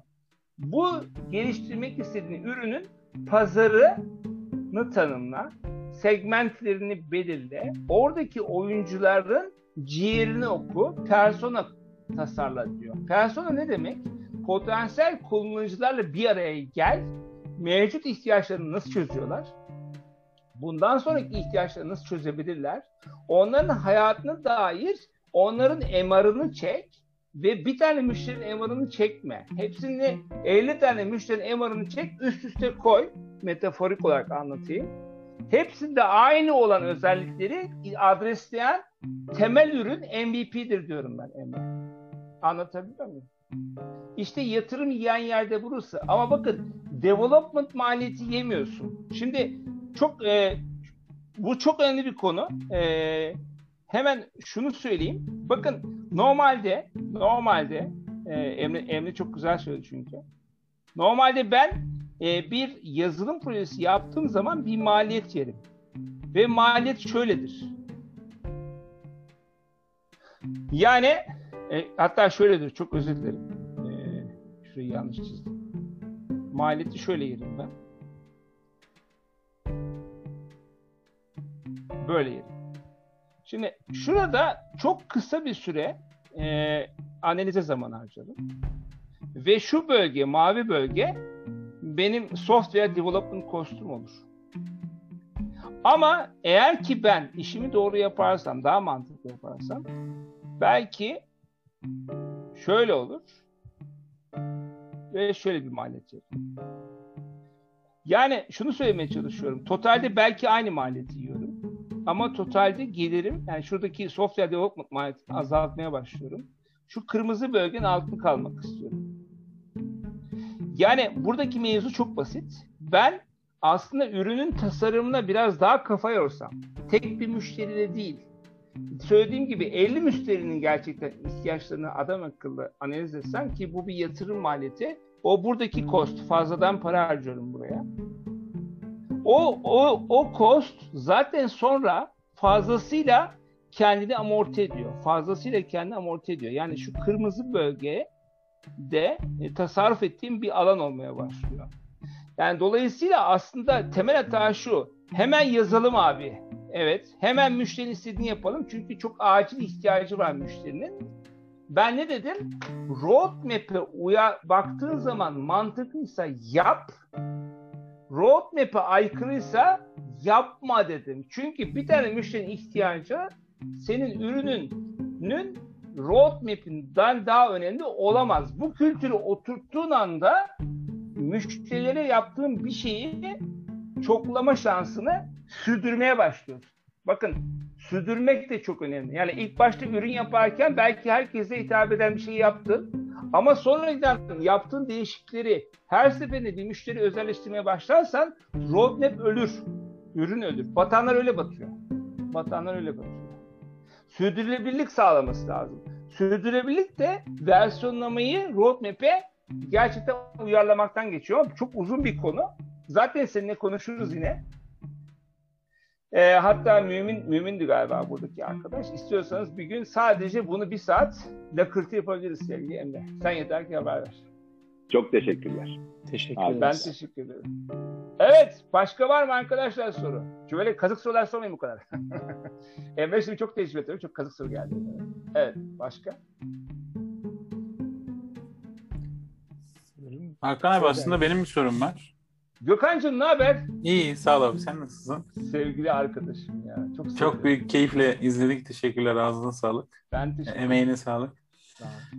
Şimdi tabii e, çapı ve hacmini çok tarif edememekle beraber ben de bir yazılım şirketi sahibiyim. Hatta iki yazılım şirketi sahibiyim.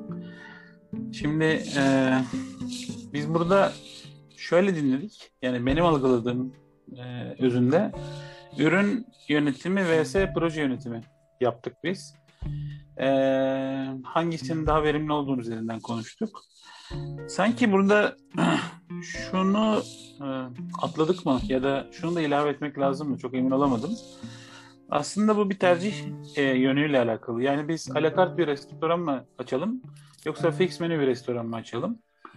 Yani köfteci Yusuf mu olalım veya gidip mi point mu olalım diye bir soru sorulabilir burada.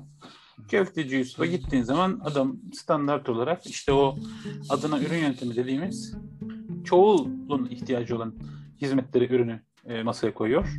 Ve bunu üç dakikada falan yapıyor. Ve müthiş bir ürün yönetimi modeli geliştirmiş. İçeride projeyi çok iyi tasarlamış.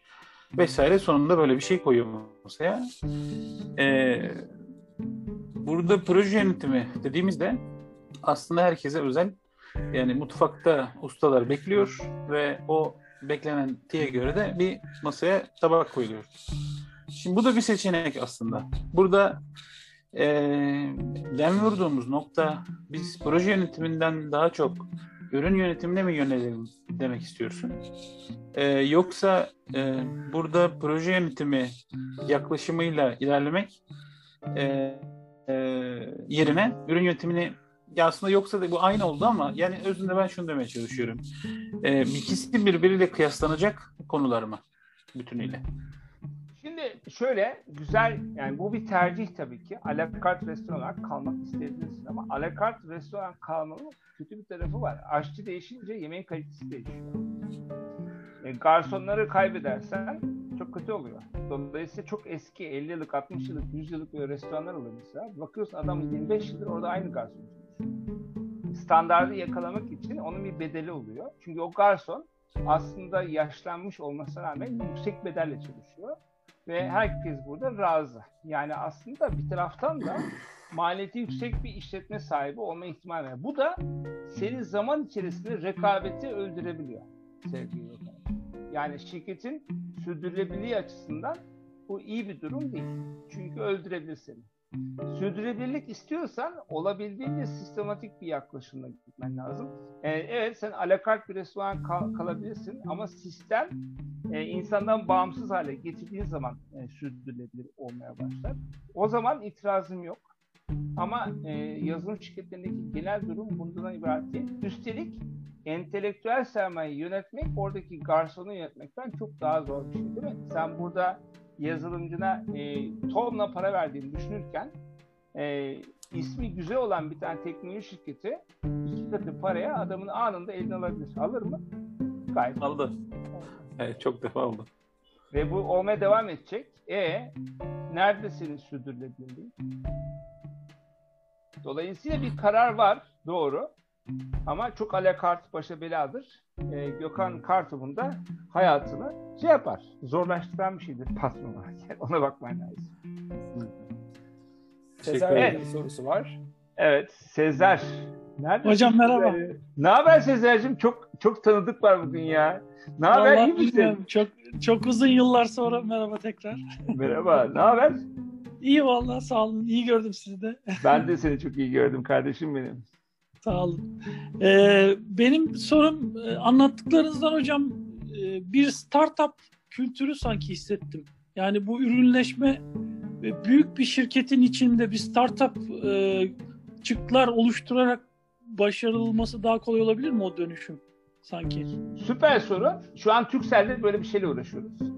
Yani kurumsal girişimcilik diye bir şey vardı. Hatırlıyor musunuz? Yani kurumların içinde ufak böyle startuplar yapalım, bunlar da büyüsün diye bir kafa vardı şirketlerde. Bunlar fail etti hep. senin söylediğin şey yüzünden o büyük yapı içerisinde o küçük şirketler hızlı hızlı dönemiyor ürünlerini. Çünkü ne önemli biliyor musunuz? Time to market dedim değil mi? Zamanında pazarda olması lazım. Hızlı pazara adapte olması lazım. O büyük yapının içinde o küçük şirketler hantallaşıyor. Çünkü karar mekanizmaları kilitleniyor. Şimdi yeni bir ekol var.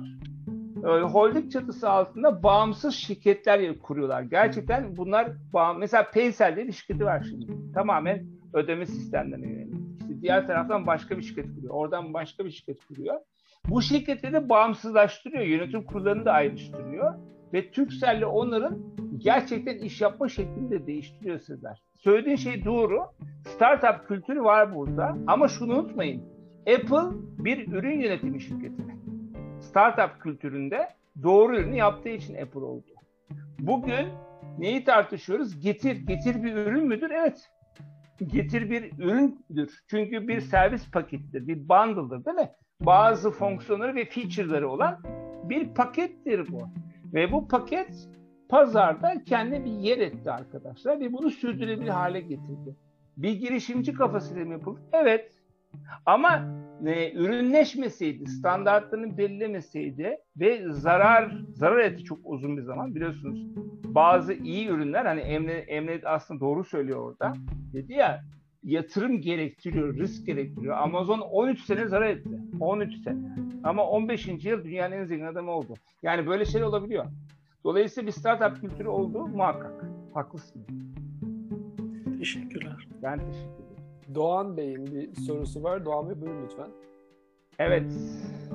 Ee, çok teşekkürler. Çok çok değerli bilgiler e, paylaştınız. Çok kıymetli bilgiler pay, paylaştınız. E, ben şunu sormak istiyorum. Bu proje yönetiminden ürün yönetimine dönüş de aslında bir projeyi gerektiriyor. Evet. Ve e, ciddi bir e, kültürel değişimi gerektiren zorlu bir proje. Bu projenin de başarılı olması için koşullar hakkında neler söyleyebilirsiniz? O süper. Zaten aslında ne dedim ben? Önce bireyler hazır olacak. Sonra takımlar dönüşecek ama kurumun kültürü buna izin verecek. Yani kurumun kültürü buna izin vermiyorsa Doğan Bey çok zor bir şey. Yani çok zor bir şey. Ve kültür buna uygun değilse ben bu dönüşüm sürecinin iki yıla dayandığını söyleyebilirim. Kurumsal yapılarda iki yıla kadar yolu var. Daha önce olmaz. Tabii ki bu da bir proje. Ama ben size şunu, bunu söyleyeyim. E, proje sponsoruna bağlı.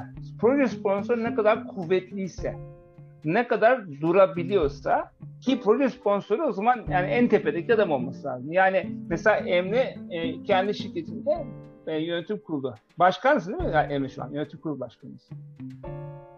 Hayır, başkan yardımcısı. Evet, yönetim kurulu başkan yardımcısı Emre. Şimdi yani en, en üst düzeyde adam diyor ki ürün yönetimine geçmemiz lazım diyor. Yani bitmiştir olay. Anlatabiliyor muyum? Yani bunun arkasında duracak, bunu ittirecek, gerektiğinde bununla ilgili bazen maliyet yemesini bilecek. Bunun için bazen adam kaybedecek değil mi? Adam da kaybedecek. Bazen de yeni adamlar kazanmak zorunda kalacak. Sancılı bir süreç. Kolay bir süreç değil. Bence e, paydaşların çok güçlü olması lazım. Ve baştaki sponsorun e, desteklenmesi lazım. E, o zaman o kültür dönüşü. Kesinlikle. Çok teşekkürler. Ben teşekkür ederim. Başka sorumuz var mıdır? Doğan Bey'den sonra. Yorumlardan birkaç soru var. Ee, onlardan bir tanesini de sizinle paylaşayım. Bir e, İlkin Hanım soruyu yöneltmiş. E, sanırım biraz geç katılmış.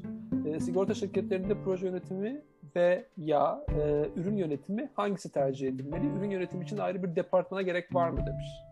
Süper. Sigorta e, şirketlerinde. Şimdi sigorta şirketlerinin tümü müşteri. E, o, o sigorta şirketlerinde zaten ürün var. Ürün çok fazla var. Her biri bir ürün. Her poliçe, yani e, poliçe demeyelim de her bir paket diyelim bir ürün aslında. Çünkü ürün olmasını e, ürün olmasını adresleyen şey belli bir kitleye yönelik hazır bir çözümün olması. Aslında bir anahtar var ve onu veriyorsunuz. Adam tamam diyor. Ben istediğimi buldum diyorsa her biri bir üründür. Sigorta şirketinin ürünleşmesi e, şart. Şart kesinlikle. Çünkü hem e, ürün karlılığı ölçüyorlar. Çok sıkı şekilde ölçüyorlar. Ve e, biraz da konjüktür de onların e, bunu yapmasını gerektiriyor. Çünkü çok yeni yaptığım bazı konuşmalarda self-service sistemler e, gündeme gelecek. Emre de şimdi burada, herkes de burada ama e, self-service sistem ne demek? Self-service sistem şu demek, e, artık kendi ürünlerini kendileri seçebilir hale gelmesi gibi bir şeyle karşı karşıyayız. Çünkü o normalde spor seçimler. Şu an kaçıncı sayfadasın? O, normalde o kişiyle mesela bunu sigortacı hallederken Aynen. özellikle dijitalleşme olayları biraz değiştirmeye başladı ve dijitalleşmeden dolayı arkadaşlar dijitalleşmeden dolayı çok sıkı bir ürün e, yönetimi kültürüne dönüş bekliyorum sigorta şirketini. Daha çok yeni bir şirkette çalışıyorum bu konuda. Evet. Hayır, bu saçlar karanlar plan asla karanlar. Evet, bence. Var mı başkası? Ee, iki tane sorumuz var. Serkan Bey ve Özlem Hanım el kaldırdılar. Tamam. Ona da alalım. Ondan Ladies sonra... first diyoruz. Evet. Özlem'den alalım. Merhabalar. Merhabalar. Merhaba. Öncelikle ağzınıza sağlık. Çok teşekkür ediyorum. Çok kıymetli bilgiler paylaştığınız bizlerle. Ee, bankacılık alanında çalışıyorum. Proje yöneticisi olarak. Ee, bankalarla çalıştığımız için her bankanın işte belli veri topluluklarında yoğun işi farklı olabiliyor. Elimizde bir ürün var, ürünün çıktısı sabit ama bankadan bankaya göre girdisi farklı olabiliyor. Yani aslında biraz hem verilerle uğraşıyoruz hem de o verilerin raporlaması ve onların işte kullanıcılar tarafından takibini kolaylaştırmak belli arayüzler yapıyoruz. Böyle olunca her bankanın yoğurt işi yani girdisi farklı olduğu için yani burada bir üründen bahsedebilir miyiz? Ben yoksa customer based bir şekilde proje yönetimine mi yönelmeliyim? Hani e, ürün dediğimiz şey hani dediğiniz gibi biraz daha böyle global bir bakış açısı olmalı ama bazen böyle zorunluluklar olabiliyor. Yani burada ne düşünüyorsunuz? Ben bunu merak ediyorum. Şimdi ben şöyle anladım o yüzden. Bir girdiler var, bir de çıktılar var. Girdiler evet. değişebilir diyorsun. Ve bu evet. girdilere göre de çıktıları da farklı isteyebilir bankalar diyorsun. Onun evet. için e, sanki bir girdi var, arada bir ürün var, bir şeyler yapıyor. Sonra bir çıktı var gibi geldi bana. Yani e, tabii zorluk şurada, girdiler çok var, varyasyon gösteriyorsa, çok çeşitlilik gösteriyorsa ve bir standarda oturtulamıyorsa e, o zaman çok hot kutura dönüşebilir. Çünkü... Hiç, çoğu zaman müşteriler e, bu çeşitliliği istemesine rağmen bunu bazen yönetmekte de zorlanabilirdikleri için muhtemelen siz müşterinin yerine bu bedeli ödüyorsunuz gibi geliyor. Biraz öyle oluyor. Evet. Yani hep öyle olur. Boynunu eğer bu durumda. E, tabii bunun sonu yok. Bunun sonu yok. Sen bunu yaptıkça müşterinin e, hep ayağı gazda olacak. Daha çok şey isteyecek. Bir noktadan sonra standartlaşman lazım. Çünkü dünyada bunu yapan çok şirket var. Yani sana tavsiyem şu olur, bu konuda araştırma yaparsan eğer, çok çeşitli veri kümeleriyle uğraşan, gerçekten çok sıkı firmalar var şu an dünyada. Yani verinin e, handle edilmesi, işlenmesi, bunun belli formatlarda dönüştürülmesini sağlayan çok sağlam servisler var dünyada. Bunları örnek model olarak alırsan çok faydasını görürsün. Çok teşekkür ederim. Ben teşekkür ederim. Çok evet, teşekkür finali ederim. Serkan'la yapıyoruz. Aynen, Serkan Bey lütfen buyurun. Aa, merhabalar, hocam sesim geliyor mu? Evet, geliyor. İyi akşamlar size ve değerli katılımcılara e, selamlar iletiyorum. Çok teşekkürler öncelikle, güzel bir yayın. E, çok kısa bir sorum olacak hocam. Şimdi... Ee, sunumunuz çok keyifliydi. Öncelikle teşekkürler. Ee, anladığım kadarıyla bu ürünleşme kültürünü e, Türkiye'de bir takım kurumsal müşterilerinize implemente etme, uyarlama konusunda danışmanlık hizmeti veriyorsunuz. Evet. Ee, benim merak ettiğim konu şu. E, bu sistemde, danışmanlığını verdiğiniz sistemde e, proje yöneticisi birebir product manager'ı replace ediyor mu? Olmadığını düşünüyorum. Aha. Eğer öyle değilse bu sistemde bir project manager e, şapkası var mı herhangi bir yerde bu proje ya da ürün organizasyonunda? Aha. Eğer proje yöneticisi gibi bir şapka yoksa delivery sorumluluğunu kime veriyorsunuz? E, yine bu ürün takımlarında delivery'den sorumlu kişi veya işte e, taraf kim oluyor? Bunu merak etmiştim. E, teşekkür ediyorum. Herkese selamlar. Süper. Çok güzel ve akıllı sorular geldi gerçekten. Serkan sana teşekkür ediyoruz. Şimdi E, aslında şöyle bir şey var. Ürün yöneticisi dediğimiz kimse e, o ürünün annesi ve babası değil mi? Yani e, onun iyiliğinden ve kötülüğünden sorumlu. Yani pat, bir tane patronu var bir ürünün. Demek ki bir tane patronu varsa güçlü bir şey e, birisi olması lazım. Gücünü de nereden alıyor? Bütünsel bakma yeteneğinden alıyor. Yani dolayısıyla e, tecrübeli bir proje yöneticisinden iyi ürün yöneticisi olur. Tecrübeli proje yöneticilerinden çok iyi ürün yöneticisi olur. Onu söyleyebilirim. Ha, ürün yönetimi olan yerde proje yönetimi olmaz mı? Elbette olur. Ürge, Arge aşamasında olabileceğinden bahsetmiştim zaten. Onun dışında bazı analistlerde olabiliyor. Ama bakın e, projeyi yöneten kişi müşteri tarafındaki temsilci olmasına rağmen ürün yönetimi olan şirkette ürün konusundaki son kararı kim verir derseniz ürüncü verir. Normalde felsefe olarak müşterinin vermesini bekleriz. Ama bir müşteri için ürüncü yol haritasını bozmaz. Ama e, bir ürün e, bir müşterinin sahibi olan bir proje yöneticisi arkadaşlar değil de böyle toplamda birçok müşterinin ihtiyacını adresleyen bir yaklaşım ortaya çıkarsa işte o zaman e, müşteri ön planda olabilir diye özetleyebilirim. Tabii ürün yöneticisi birimi olabilir şimdi. Product management, işte group manager'lar, senior manager'lar, böyle insanlar var. Bunlar fonksiyonu temsil eder, kültürü değil. Değil mi? Kültür aslında bir, bir şirkette, yani şimdi Emre çıkıp ürün yöneticilerinden oluşan bir grup kurduğunda o şirkette insanların title'ı oluyor.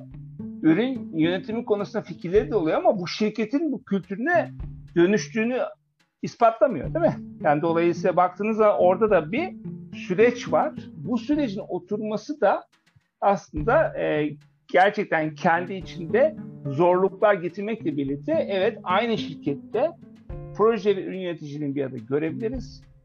O, geçmişi olan bir proje yöneticisinden şahane ürün yöneticisi olabilir. Hiçbir mahsuru yok. Sadece ürüne ürüne olan e, taçı yani ürüne dokunmayı bilmesi lazım. Ürünü sahiplenmesi lazım. Ha bir de bir tavsiyem var. Sevmediğiniz ürünü yönetmeyin arkadaşlar. Yani bunu söylemeyi unuttum. E, projeler öyle değil. Projeler gelip geçici olduğu için projeyi yaparsın, bitirirsin, kurtuldun dersin. Ama ürünler öyle değil. Sevmediğin ürünü yönetemezsin. Onu da söyleyeyim. Seveceksin ürünü. Ama bir yandan baş... da aşık olmayacağız değil mi hocam? Evet, aşık da olmayacaksınız. Çünkü ürüne aşık olan ürün yöneticileri benim kitabımda anlatıyorum. Gerçekleri göremezler. Gerçekleri göremeyince ürünün başarısızlığını adresleyemezler. Ürüne aşık olmayacağız. Yes. Aşk ve sevgi arasında bir yerde evet. olacağız. Son olarak da Savaş hocamızın bir sorusu var. Evet. Kapanışı Savaş hocamla yapalım. Buyurun hocam. Estağfurullah.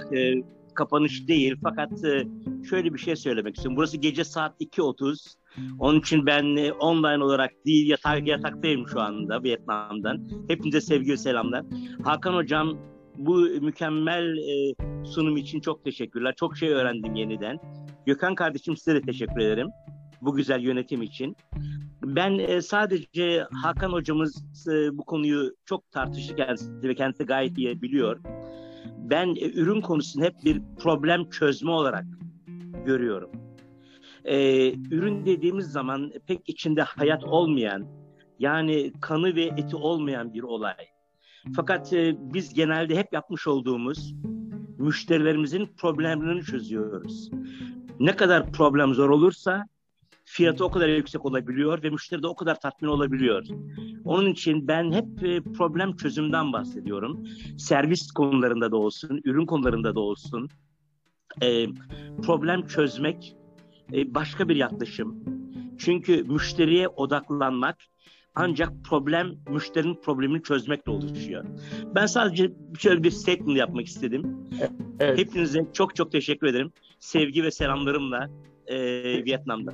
Saygılar, sevgiler hocam. Yani hocam e, boş, boşuna benim hocam değil yani. İlk baştaki slaytları söylediğim gibi aslında ürün diye bir şey yoktur. Değil mi? Bir ihtiyaç veya pro, problemi karşılayan bir çözüm paketi. adını koymayı. Ama paket çok önemli. Çözüm kalırsa proje olabilme potansiyeli var. Çözüm paketi olursa, yani birden çok müşteri artırmak istiyorsa o zaman işler değişebilir. Evet Gökhan'cığım, heyecanla sorular konusu söyleyeceklerini söyle ve ondan sonra da kapanışı yapalım. Çok çok teşekkürler. Gecenin bu saatinde özellikle Vietnam'da evet, soru... teşekkür ediyoruz. Ee, şey e, harikulade bir etkinlikti. Ee, hele bir de bu kadar e, teknik adamın bir arada olduğu bir etkinliğin tam saatinde bitiyor olması beni çok etkiledi. Çok da güzel sorular geldi. Ee, yarın gün içerisinde bütün katılımcılara, kayıt olan bütün katılımcılara ben bir soru formu ileteceğim. Ee, soramadığımız, aklınıza takılan ya da gece uyuduğunuzda aklınıza gelen soruların hepsini bu formdan bize iletebilirsiniz. Ee, bu forma iletilen sorular arasındaki en değer katan üç soruya da e, kitap hediyelerimiz olacak. Kitap ya da kitaplar diyorum. Ee, sorunun, soruların e, muhteviyatını bilemediğimiz için o sorulara neyin cevap vereceğini de kestiremiyoruz. Dolayısıyla e, ilk üç soruyu, ilk değer katan üç soruyu sabırsızlıkla bekliyoruz. Evet, sevgiyle kalın. Kendinize çok iyi bakın.